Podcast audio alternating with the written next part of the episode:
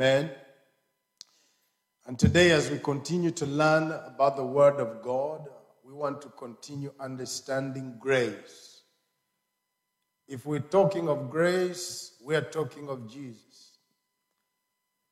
Jesus is the life that God has given to the world. And talking about him helps us to understand grace. Praise the Lord.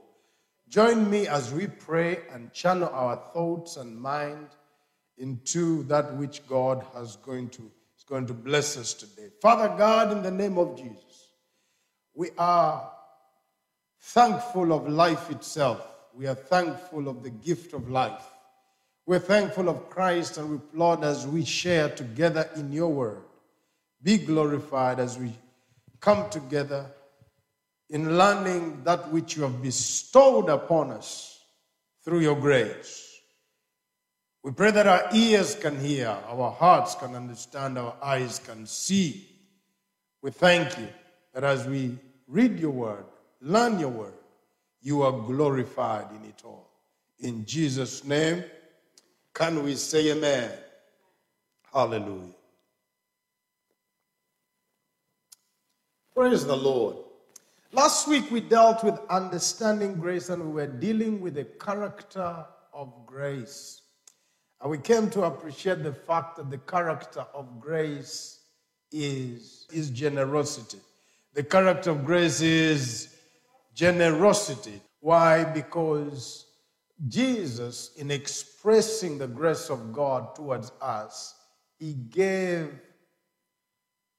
utmost. He gave extensively, to the point of death. He gave his life. He gave and emptied himself for our salvation. And we come to understand that it is not grace until you learn to depict what Jesus did. Praise be to God. That Jesus gave generously. Praise the Lord. The Bible says that God anointed him, and he went about doing good, healing all that were afflicted. Praise be to God. And he never relented. He gave as much as he could. Because grace, the character of grace is generosity. The character of grace is generosity, to give generously. Thank you, Father God. We also notice that the character of grace, that grace is revealed to us in truth. It is a message of truth that is revealed unto us. Father God, we give you praise. We say that the grace is personified in a person. Is personified in a person. In other words, you cannot be talking of grace if you're not talking of Jesus. And you cannot talk of Jesus if you're not talking of grace. Because we realized that grace is a person. Is a what? A person. So in Christianity, you cannot be able to learn the Christian life if you are not learning grace. And you cannot learn grace without learning Jesus. And you cannot learn Jesus without learning grace. So everything about Christianity stems from grace. Somebody say amen. It stems from grace. If you want to be able to grow in this grace, you must be able to center your learning on one man called Jesus Christ. Somebody say amen. Amen. Today we want to learn the dimensions of grace. The dimensions of grace. What are the dimensions of grace? Dimension is a measure or extent of some kind of, or such as length, depth, height. You know, how can we desire something that we don't know its enormity? How can we desire something that we don't know its dimension? We must learn to know how deep we can go with something if we want to achieve it. We must learn how high we can go.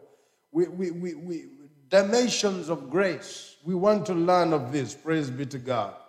But first of all, we must identify the source of our grace and learn from it to understand the dimensions of it.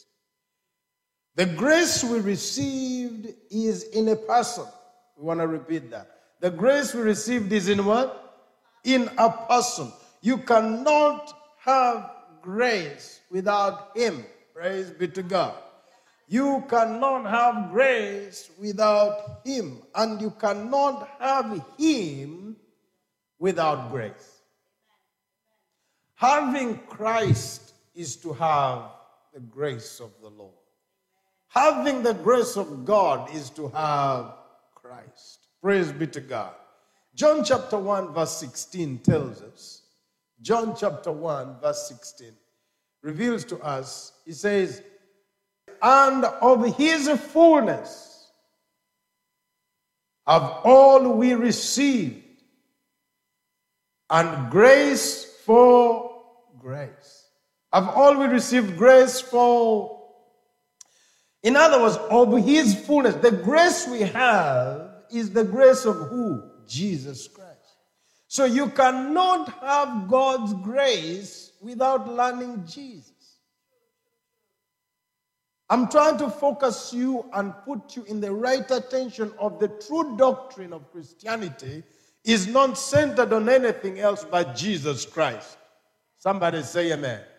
You cannot, praise be to God, you cannot learn grace without learning Jesus. And you cannot have grace without having Jesus Christ. For of his fullness have we received. Of his, everyone, wherever you are, the grace you have is not the grace from your biological father. It's not the grace from your biological mother. It's not the grace of your pastor. It's not the grace of your church. It's not the grace you received is the grace of our Lord Jesus Christ. And the way to learn how to live by that grace is to learn the owner of that grace. Who is the owner of that grace? Who is the source of that grace? That is the Lord Jesus Christ. Somebody say amen. So it is his grace we have received. Somebody say, I've received the grace of God. Say, I've received the grace of Jesus Christ. Yes.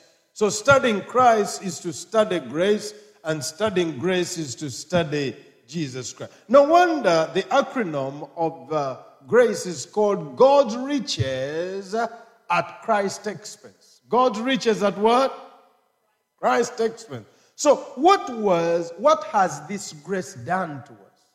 In understanding the dimensions of it, it's also important to draw attention to what it has done. Then we can draw an understanding of what it has done. Let's look at Ephesians chapter 1, verse 3. Ephesians chapter 1. What has this grace done?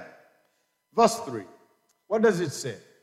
Blessed be the God and Father of our Lord Jesus Christ, who has blessed us with all spiritual blessings in heavenly places in Christ. Somebody say amen. Praise be to God. Look at that scripture. He says, blessed be God and Father of our Lord Jesus Christ, who has blessed us. A believer is not working hard to be blessed. A believer is blessed. Who has, past tense, who has, somebody say, I'm blessed. Who has blessed us? Grace has blessed us. Who has blessed us? Past tense. What has he blessed us with? With all. With some. With some, but with all spiritual blessings, with all spiritual blessings in heavenly places. That heavenly places is also in the spiritual places, in your spiritual place. He has blessed us with spiritual blessings in the spiritual places. So in your spirit man, where we call the new creature, is where your righteousness is. In your spirit man is where that heavenly places is declared about. You are blessed in your spirit man. The flesh benefits nothing. You are blessed in your... The spirit man is blessed with all spiritual blessing. Somebody say, I've received spiritual blessing. Yes. You are blessed with us. So you, a believer, that's why a believer cannot talk about being cursed or being whatever, because he's blessed. He is blessed. A believer is blessed, whether he feels it or doesn't feel it, whether he knows it or doesn't know it, the truth that because Jesus gave birth to him, he is blessed. You don't have to know it or not know. Knowing it is a good thing. Praise be to God. You got to know it. But you must understand it's not about a feeling. It is not about, you don't have to feel it to know that you are blessed. You just have to know that you are blessed. Praise be to God. Somebody say, I'm blessed. Yes, you are blessed.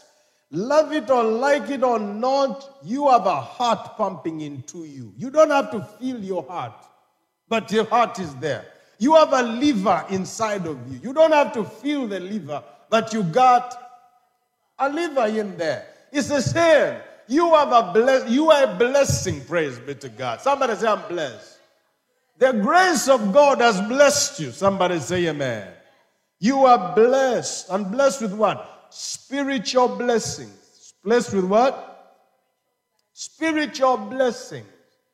Knowing the dimensions of grace, we must also learn what it has done. Then you know the dimensions of how big it is. You've been blessed with all spiritual blessings. All what? Spiritual blessings in your spirit, man. Can we say amen? And it says in verse 4, according as he has chosen us in himself. Somebody say, I'm chosen. According as he has chosen us in himself before the foundation of the world, that we should be holy and without blame before him in love. So what is the blessing here? The blessing is you are chosen. You are, somebody say, I'm chosen. Yes, you are chosen. He has chosen us in Christ Jesus from the foundation of the world. Praise be to God. This choosing, this is important to understand here. You have been chosen, meaning you have been chosen for holiness. Praise be to God. Chosen for what? Holiness, to be holy. So a believer cannot talk of being a curse when God says he's holy. Am I talking to somebody?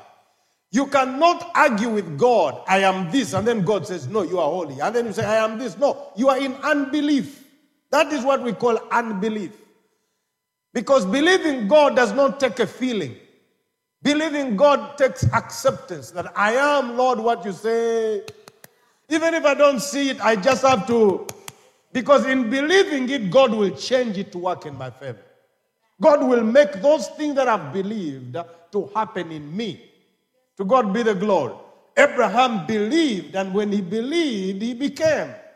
It is our believing that makes us. It is not our casting, breaking. No. What you believe, you become. You believe you are cast, the casters will be manifesting. You believe you are fearful, and the fear will be controlling you. We are changed by what we believe. We are changed by what we believe. Somebody say amen. So I'd rather believe the report of the Lord. God says, I've chosen you and you are holy. Somebody say, I'm holy. Yeah, chosen us to be holy. This is what grace has done, grace to make us holy. That we should be holy and without blame.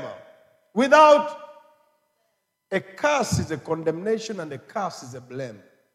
So if a believer says he's cursed, then he's arguing with God. He's contradicting God. God is saying, I've blessed you. But for me, I've blessed you. God is saying, you are unblameable. There's no blame on you. And somebody is saying, no. That's why we need to visit real doctrine. Not things that we think and feel. No. The doctrine of God, the report of God says, in him, a believer is blessed. A believer is blessed. And what has this blessing brought to him? He's chosen. What has this blessing brought to him? He is made holy. What has this blessing brought to him? He is made without a blame before him in love. Now, this is important.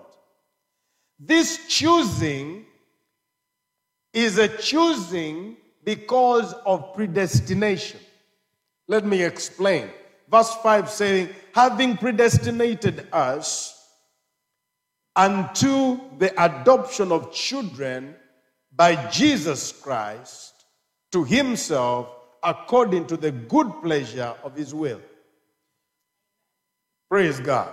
In other words, God did not choose us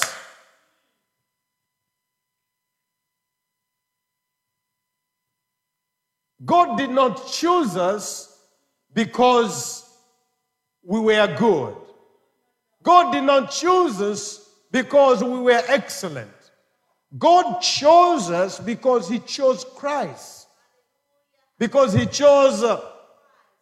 When a man chooses an heir, he can only see that heir at that moment. But by choosing that child out of whatever it is, and he says, I choose this one, he has also chosen the children's children's children, children of that child. That as long as I have chosen this one, my heir will always come through this child. So everybody that comes through this child chosen becomes the heir. Becomes what? The heir. Everybody that comes through that child becomes the heir. So when Jesus was chosen, everybody that comes through Jesus, everybody that believes in Jesus is chosen as well. Is what? That's what predestination means. That by choosing Christ, he chose everybody who comes through Christ. Somebody say amen. And what does that mean? By the fact that you are chosen just like Christ was chosen, every privilege of Jesus is your privilege. Hallelujah. Oh, praise be to God. The same privileges Jesus enjoys is the same privilege you who's also... I'll give you an example, praise God. In England here, the lineage or the kingship came from one person and diverted and came to another brother. It left one brother and came to another brother. In other words, the lineage of the first brother, the first king, was never again going to be king anymore. All his grandchildren that come from the first one, because he gave up the throne, will never be king, because the crown changed from one brother and went to another. By that fact of change, yet this one was the right one who was supposed to be. But he abducted. And what is it called? Whatever it is. He refused it because of his personal reason.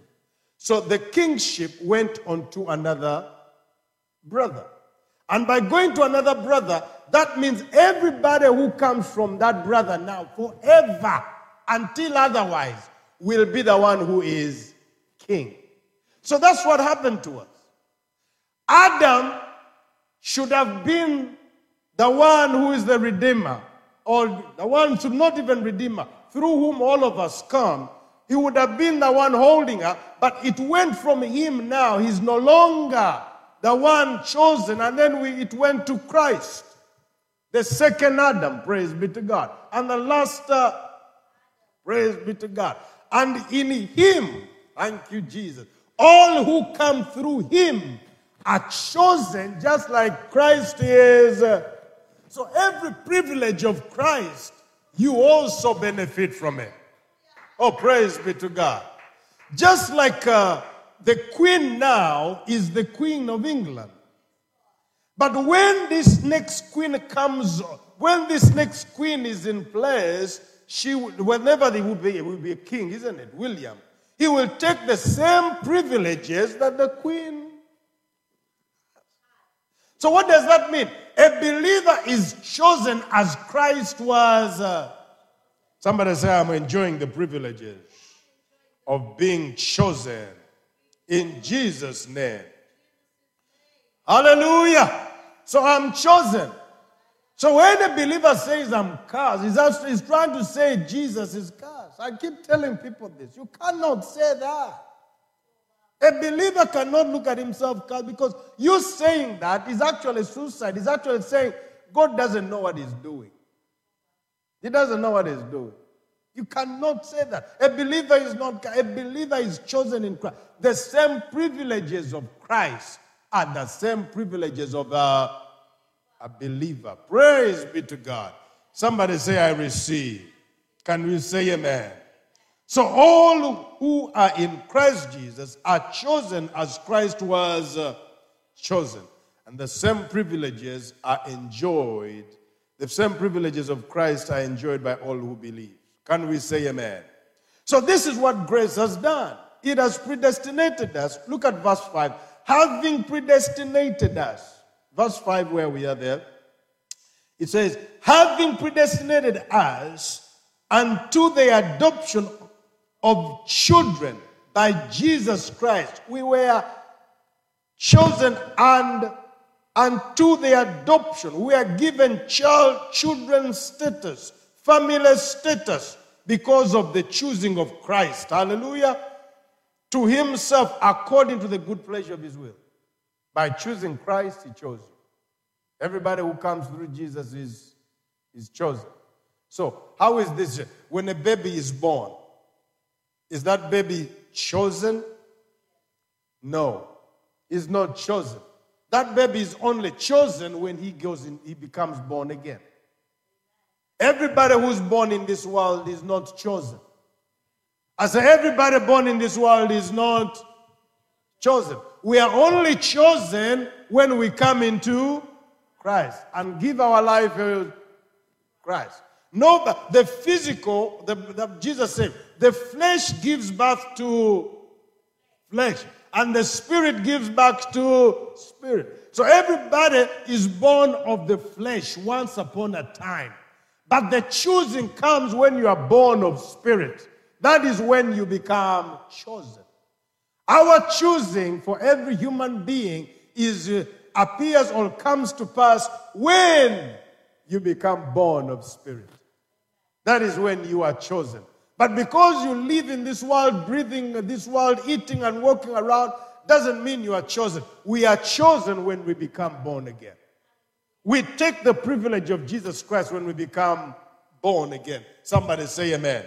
So the moment a man comes into Christ, he is a new creature. All things are passed away. He is no longer the same man born of the flesh. He is now a man of the spirit. Praise be to God. And that means he is now chosen. To God be the glory.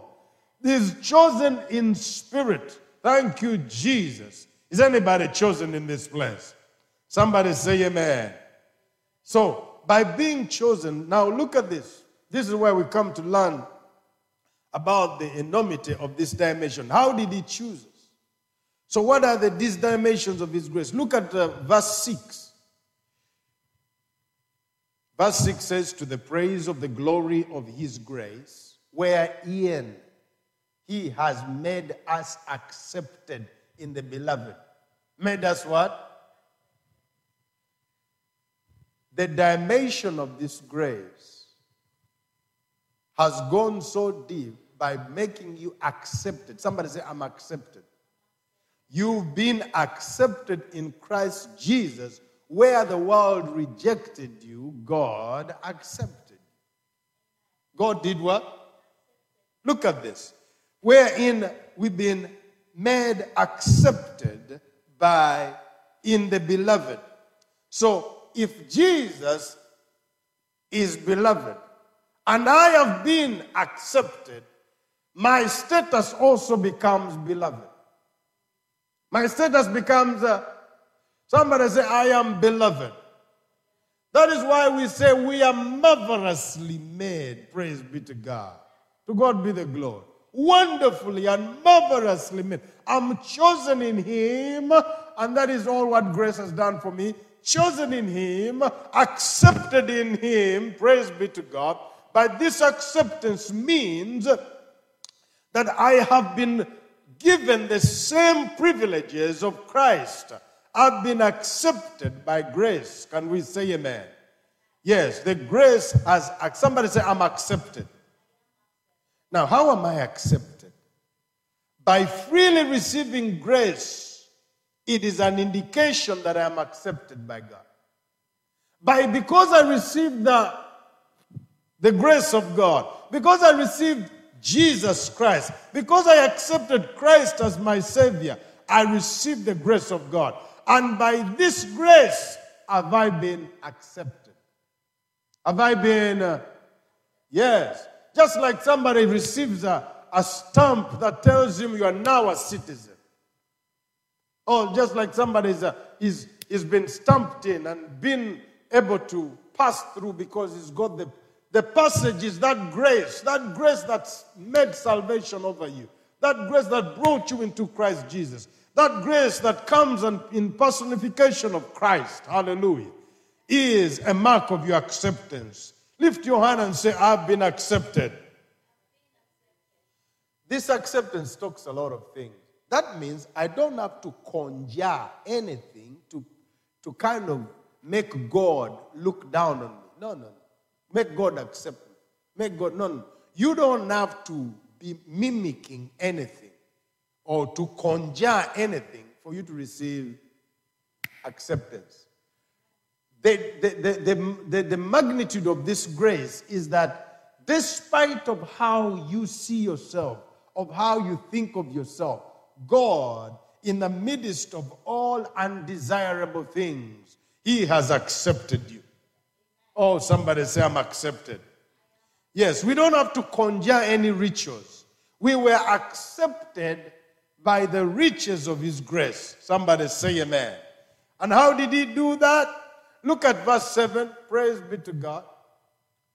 Hey, this is what God grace has done to us. He says, thank you, Jesus. In whom we have redemption through His blood, the forgiveness of sins according to the riches of His grace. In whom we have redemption through His blood.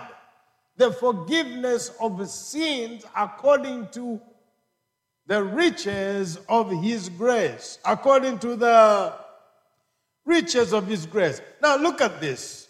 Notice the tense used here. It is a tense that says we have. It says what? In other words, I'm not going to be, but I have redemption. In Him we have.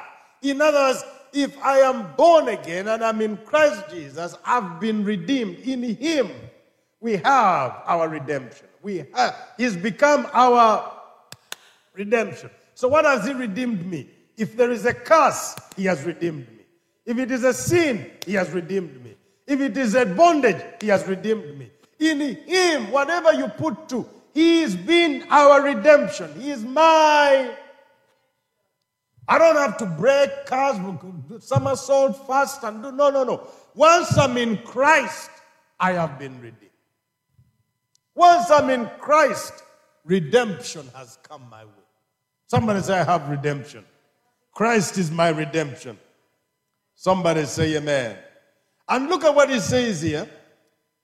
He says, in Him we have our redemption. Now, something very important and significant is also mentioned. Praise be to God. In Him we have forgiveness.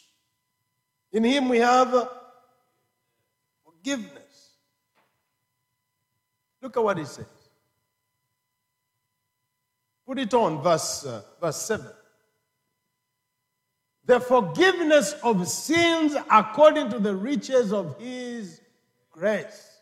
The forgiveness of sin according to the riches of His grace. This is very important.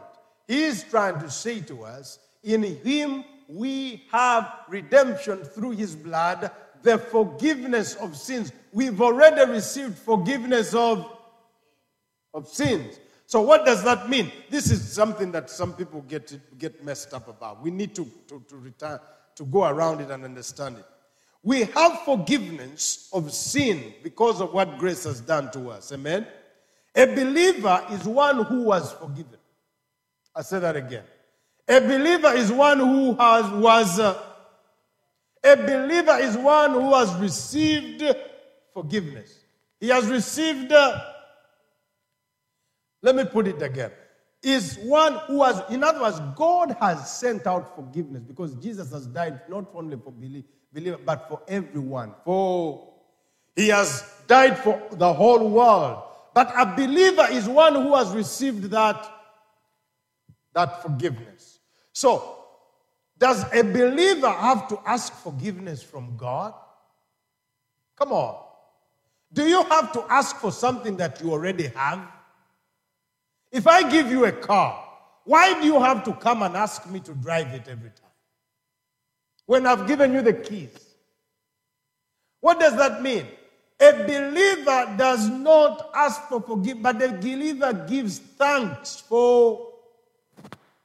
A believer gives what? A believer is always raising his hand and saying, Father, I thank you for your forgiveness I receive in Christ Jesus. I thank you for the forgiveness I have in. Why does a believer say that? Because a believer has already received. Somebody say, I've received forgiveness. By receiving forgiveness, that means you must be thankful all the days of your life. A believer is always by what? Thankful. We don't ask for forgiveness. We are thankful for. If you ask for forgiveness, then every time you're trying to say, Jesus, die for me. Jesus, die for me. Jesus, die for me. Die for me, please. Die for me. Die for me. No, he's not going to die again. He's already given you. So every time you feel you want to talk about forgiveness to God, you say, Father, I thank you for forgiveness in Christ. Why? Because it's not going to come. It has already. This confuses many people. They always think the believer has to be always on the begging knee. No. Let me give you an example. Jesus is already in heaven, sit at the right hand of the Father, paid every price and every challenge that takes for every man to be right with God, for any man who believes him to be right in God. So every time you ask for forgiveness, is Jesus asking for forgiveness from God? No, he's not. Is he?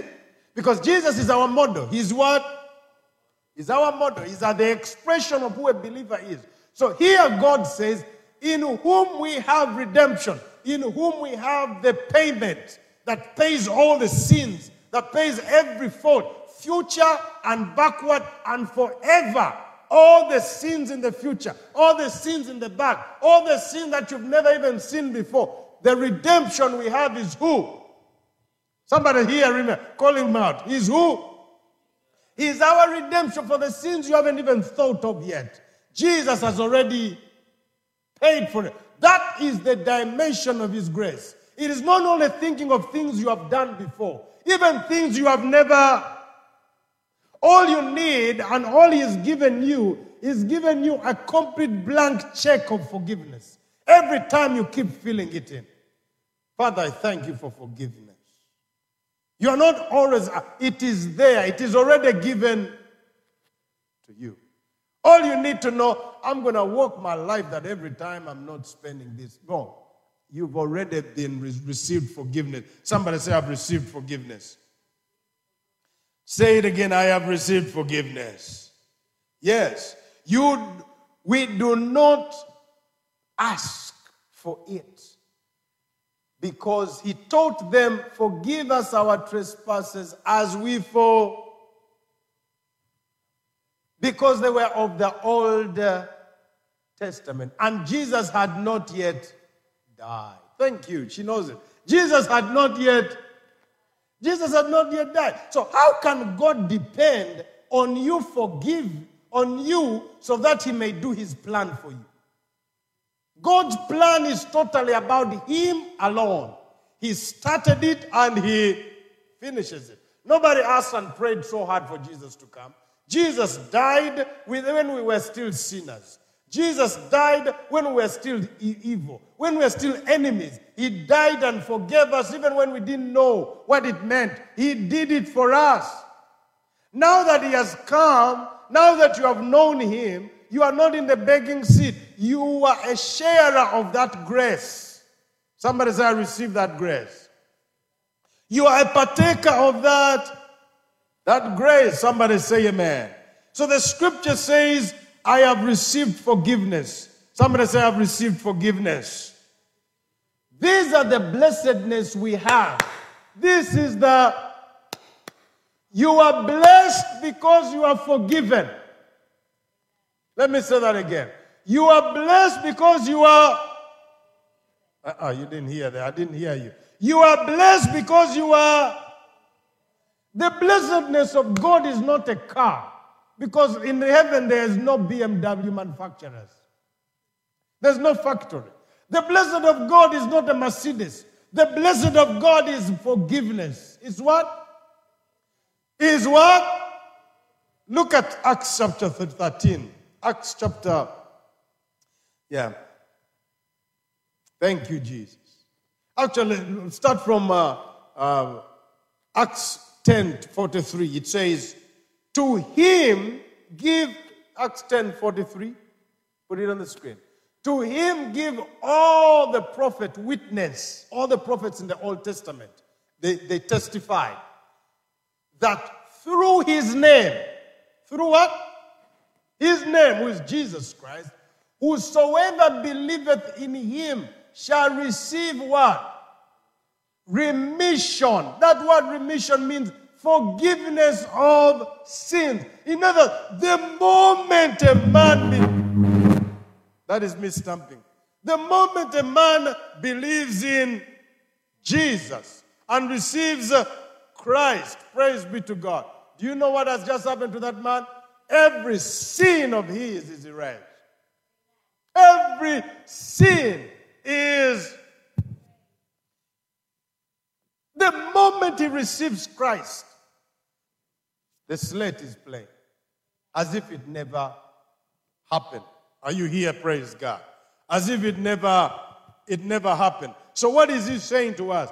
The moment a believer receives, praise God, Jesus Christ and accepts him as Savior, sins are blocked up. So he has received forgiveness. He's not every time going in for forgiveness. Just like in the Old Testament, every year they went in there to pick forgiveness. This is what grace has done to us. This is what grace has done for us, praise be to God. It has gone to the endlessness of life and wiped out all sins for those who believe. Wiped out anything that was stopping us to be before God. Look at Acts chapter 13, verse 38.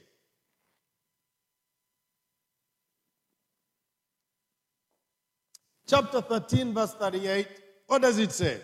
It says something beautiful. Be it known unto you, therefore, men and brethren, that through this man, the man we're calling about Jesus Christ, is preached unto you forgiveness of sins. Now, this is important before I go to the next subchapter. Before I go to the next verse. It says, be it known unto you, brethren, unto you, therefore, men and brethren, that through this man is preached unto you what? The forgiveness of sin. Help my mic, I can't hear it. The forgiveness of sin. Now, this is important. He says to us here that we don't receive forgiveness every time. To a believer, forgiveness came. Thank you. It came once. It came what? How was that forgiveness procured?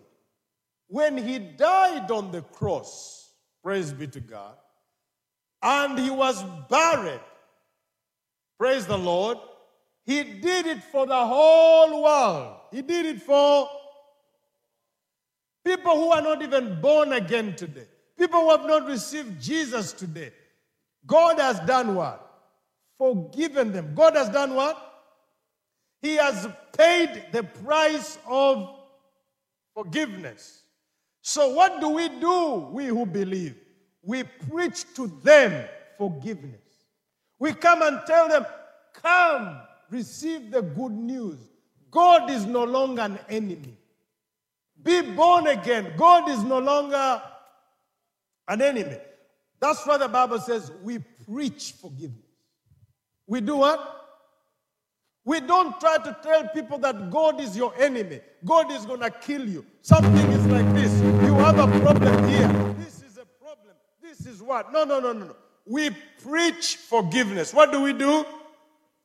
We preach forgiveness. We tell people the goodness of God, that God has paid a price.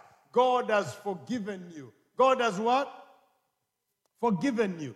So forgiveness, thank you, Father God, of sin is what we preach. Is what we preach, telling people about what God has done for them. We don't tell people about how God is condemning them. We don't tell people about how God is bad. No, God is not condemning any man anymore. According to this moment in time, God is not condemning anyone anymore. Praise be to God. Somebody say, God is not condemning me. Say it again, God is not condemning me anymore. Yeah, God is not in the condemnation of man. God has forgiven man. And the only sin that is left to be dealt with is the sin that is of rejection of who? Yes. When somebody rejects Christ, he's trying to say, God is trying to say, listen, I've exhausted, I've given you everything that I have to do what? For forgiveness. I've paid for everything. So what other solution do you need? If you reject my solution, then you got to die for yourself. But according to now, God has paid for everything. Somebody say, God has paid for it all. So that is why we preach forgiveness. What do? Preach forgiveness. We tell people of the richness of God, saying, God has forgiven you. Come to God. And when they say they reject, that's up to them. But us, we tell them, God has done what? Come on, I can't hear you. God has forgiven. We preach forgiveness. The gospel is about forgiveness. That's why we call it good news. That's why we call it good news. It's not a gospel of saying, come and work hard and break the curse. Come and work hard and destroy this. No. The gospel is good news. The gospel is telling you, Jesus has paid it all. The ransom has paid it all. He's become our redemption. Where you lack, he became your sufficiency. Somebody say amen. We don't tell men to say, come and work hard for your salvation. No. We tell them, come and receive forgiveness. Forgiveness has been offered to all mankind. It has been accomplished. Everything that needs for forgiveness to be purchased or for forgiveness to be given to us, grace has fulfilled it in Christ Jesus. And that is why he says, put on verse 38 again, praise God. Be it known unto you, brethren, that through this man is preached unto you what? The forgiveness of sins, verse 39. The forgiveness of sins, that's 39. And by him all that believe are what? Justified. From what? From all things. Not from some, but from things they've done before, things they've never even done, all things from which ye could not be justified by the law of Moses. The law of Moses could not forgive a person for future things. It had to do everything by the year. Every year they had to sacrifice. Every year they had to... And even in that sacrifice, God did not want them. He did not want... He says, sacrifices of goats and of animals I did not want. But a body have I prepared myself. And that was Christ. Praise be to God. Somebody say amen. So, this is what you need to understand. Him, Jesus Christ, somebody say Jesus Christ, He's the one who has taken away all, justified us from all. The word justified means made right, praise be to God. We've been made right in all, praise be to God. Justified from all what? From all things. Somebody said from all things. Yes, we've been justified from all things. And in this justification, thank you, Jesus, means we have been put right with God. We have been put right with God. We have come in complete union with God. That between me and God, there is peace. There is peace. There's been a complete reconciliation. We have been justified. Somebody say, I'm justified. By this justification, to God be the glory, means I have come in union with God. No wonder he calls us family members. This is important. It's very instructive to know that forgiveness is preached. It is not, we don't tell people, we tell people to come receive it, because what purchased it has already been made up, has already done it. It's like somebody going to the car showroom, pays. Look at somebody going to the car showroom, pays for a car, praise God, and comes and drives it and puts it in front of your car, of your house, and pushes and says, here are the keys. This is yours. Probably even pushes them through the letterbox. But every time when you see those keys, you keep passing them. You don't want the car. You keep passing them. That car has been purchased. It's even got your name on it. It is yours. That's what God did for the whole world. He purchased, Jesus did it for the whole world. He purchased forgiveness for us. He died where we should have died. Praise be to God. And by his resurrection, he perfected everything. Can we say amen? Yes, he perfected everything for us. To God be the glory. So today I say to you as a believer, understand that and be thankful for the forgiveness God has given you. Somebody say, thank you, Jesus, for the forgiveness I've received. Somebody say, thank you, Father, for your forgiveness in Christ Jesus. He has forgiven us. Somebody say, I'm forgiven. I'm forgiven. You have been forgiven. You have been what? So you don't need to work for it. Now, look at the next verse. He says, let's go back to Ephesians chapter 1, verse 7. Ephesians chapter 1, verse 7. What does it say to us? It says, in whom we have redemption, in whom we have, through his blood, the forgiveness of sins. Where is that forgiveness? In Christ, which costed through his blood. Praise be to God. Come on, put back the scriptures. Thank you, Jesus. And what? According to the riches of his grace. According to that. Now, did you see what the riches of his grace has done? It has chosen you. Praise God. Predestinated you. Praise God. Amen. Made you holy. Unblameable. Praise God. Those are all riches. Blessed with spiritual blessings, that which I'm listing down. To God be the glory. Amen. Redeemed you. Gave you redemption. That's the riches. That's the dimensions, how deep they are. And then he comes and says, you have been accepted in the beloved. These are the things you need to teach your heart. Whenever your heart raises up condemnation and says, look at you. How can you be accepted? Yet last time you did. No, you tell him, hey, listen to me. I'm accepted.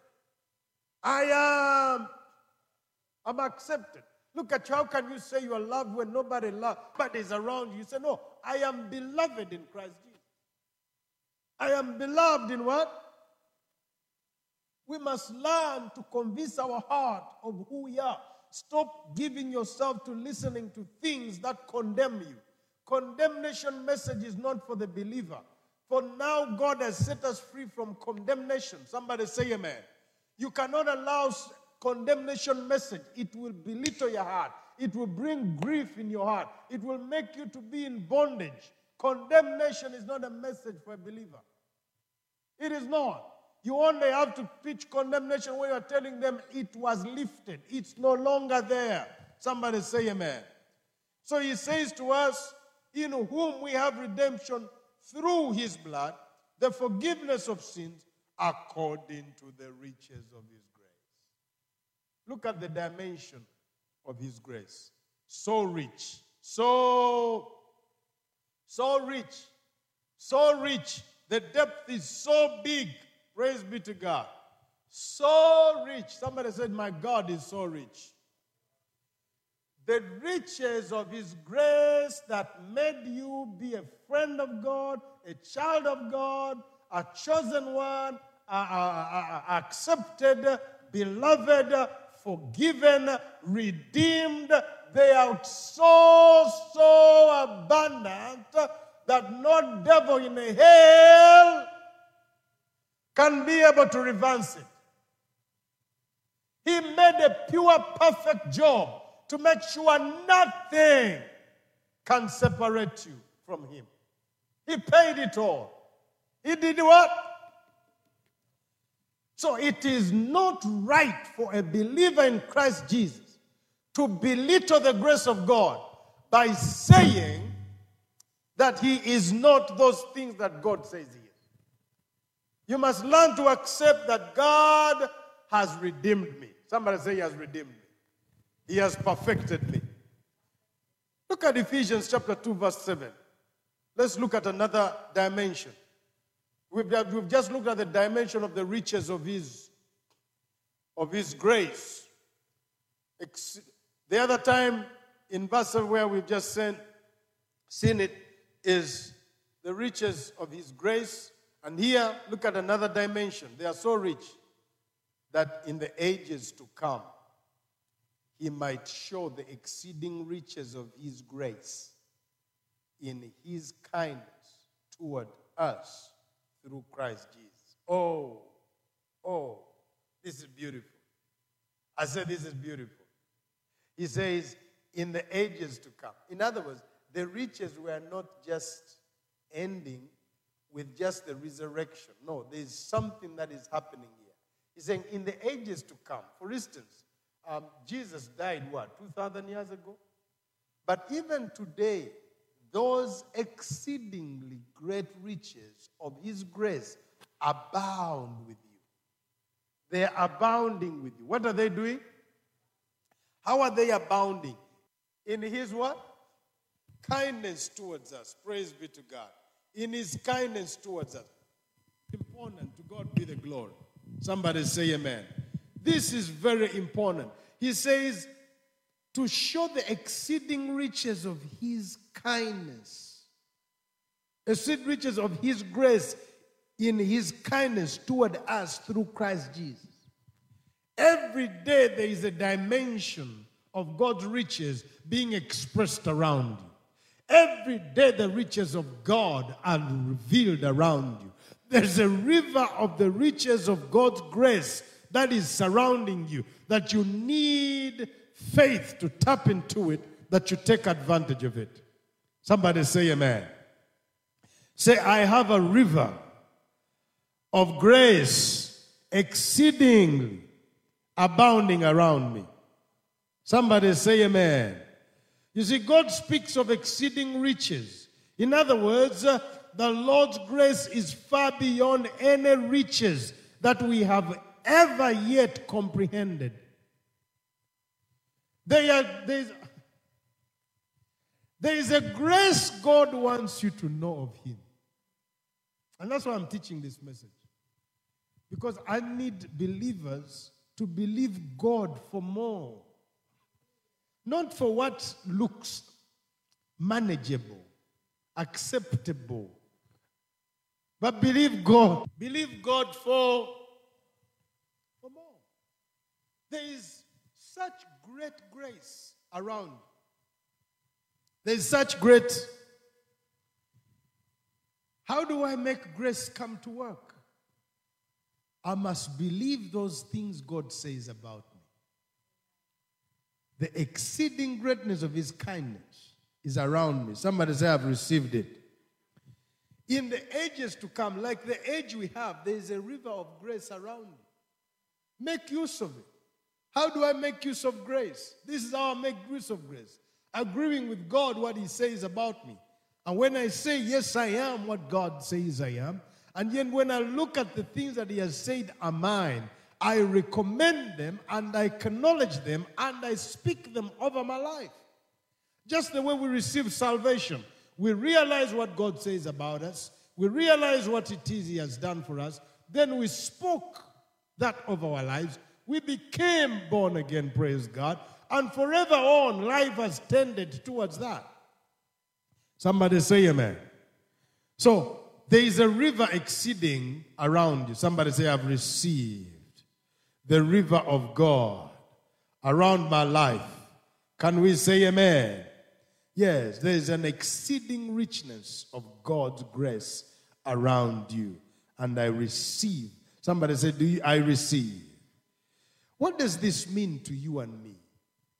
It means I am fully supplied with. I say, I am fully. Say, I'm fully supplied with. It's good to train your mindset, your heart, your spirit to know that I am not in lack. I'm fully supplied with.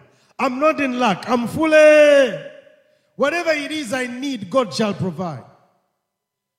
You need a child, God has provided. You need a husband, God has. The grace is available. I say the grace is. That's how they say in my country. The grace is. What do I need to tap into it? Believe those things that are not as though they are. Believe in them. Believe they are there. Believe you accept them. Somebody say, I receive it over my life. In Jesus' name. The grace is available. It is available. Now look at Ephesians as we conclude, praise God. 3:8. Ephesians 3:8. The dimensions of his grace. Rich, exceedingly rich. And then look at this other dimension. And to me, who I am less than the least of all saints. Paul is saying himself is less than the least of all saints. Is this grace given me, given that I should what? Preach among the Gentiles the unsearchable riches. So we've seen the grace of God is rich. Praise God. The grace of God is what? Exceedingly rich. And now the grace of God is what? Unsearchable riches of Christ. It is beyond comprehension to man's understanding. For this reason, he's trying to help us understand, praise the Lord, that his grace is accessible. Is what? If Paul used it, you can use it today. Somebody say, I have the grace of God. Come on, try it and believe it. Say, I have the grace of God. It's upon my life. I have the riches of his grace in my life. I accept the grace of God is surrounding me in every area of my life. In Jesus' name. Can we say amen? There is a grace of God around you for the money you need. It comes in ideas. It comes in all kind of fashion. You only have to believe in it. Praise the Lord. Somebody rise up on your feet as we conclude and believe God for more of what God has already done.